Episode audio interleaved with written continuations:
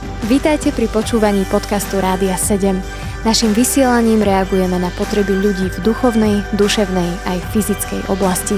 Cez ETR Rádia 7 chceme odrážať vzťah s Bohom v praktickom živote.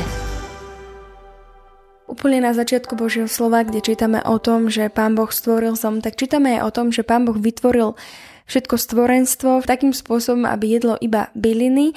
Je napísané, že Pán Boh dal každú bylinu, ktorá plodí semena a ktorá je na tvári celej zeme. Každý strom, na ktorom je ovocie stromu, ktorý plodí semena, to všetko bude za pokrm tým, ktorí teda to majú požívať. Zmenilo sa niečo od vtedy, čo Pán Boh tu takto vytvoril? Prečo dnes jeme aj iné veci?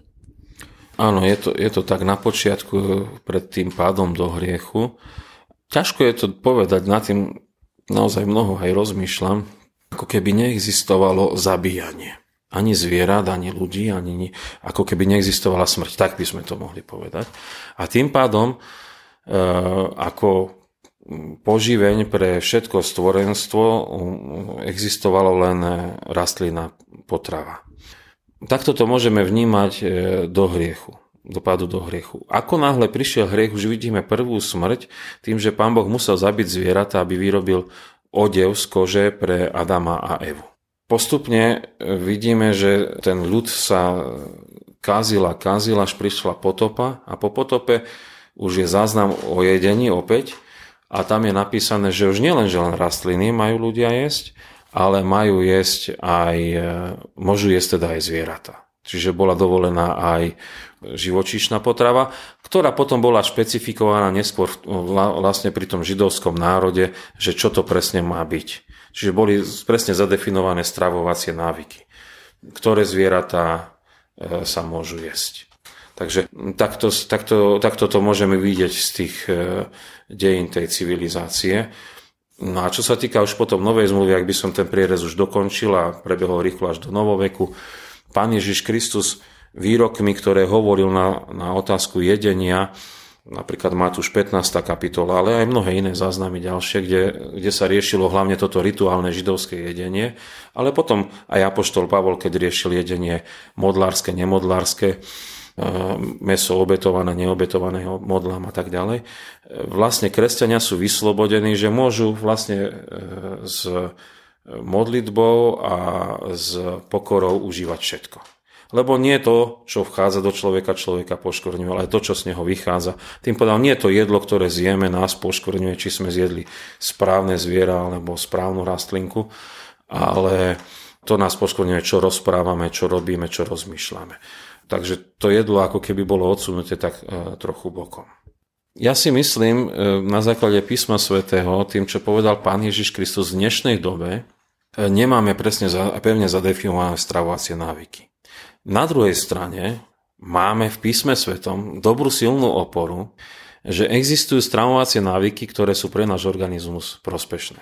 A keďže chceme sa zachovať ako mudrí ľudia, tak je dobré v, tom, v tejto veci sa držať aj, aj písma a rozmýšľať nad tým, čo je pre mňa dobré.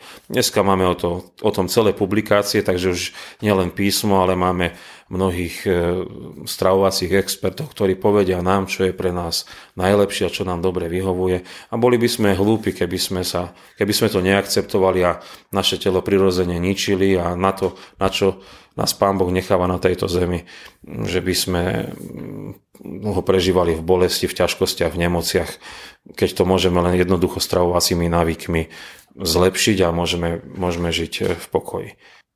Druhá vec v tom celom je, že e, čo Pán Ježiš na čo upozoril, aby sa nám strávovacie návyky nestali modloslužbou. A to je veľmi vážna vec, s čím sa stretávame aj v dnešnej dobe diet a neviem čoho všetkého, že sa stravovacie návyky stávajú pre človeka modlárstvom.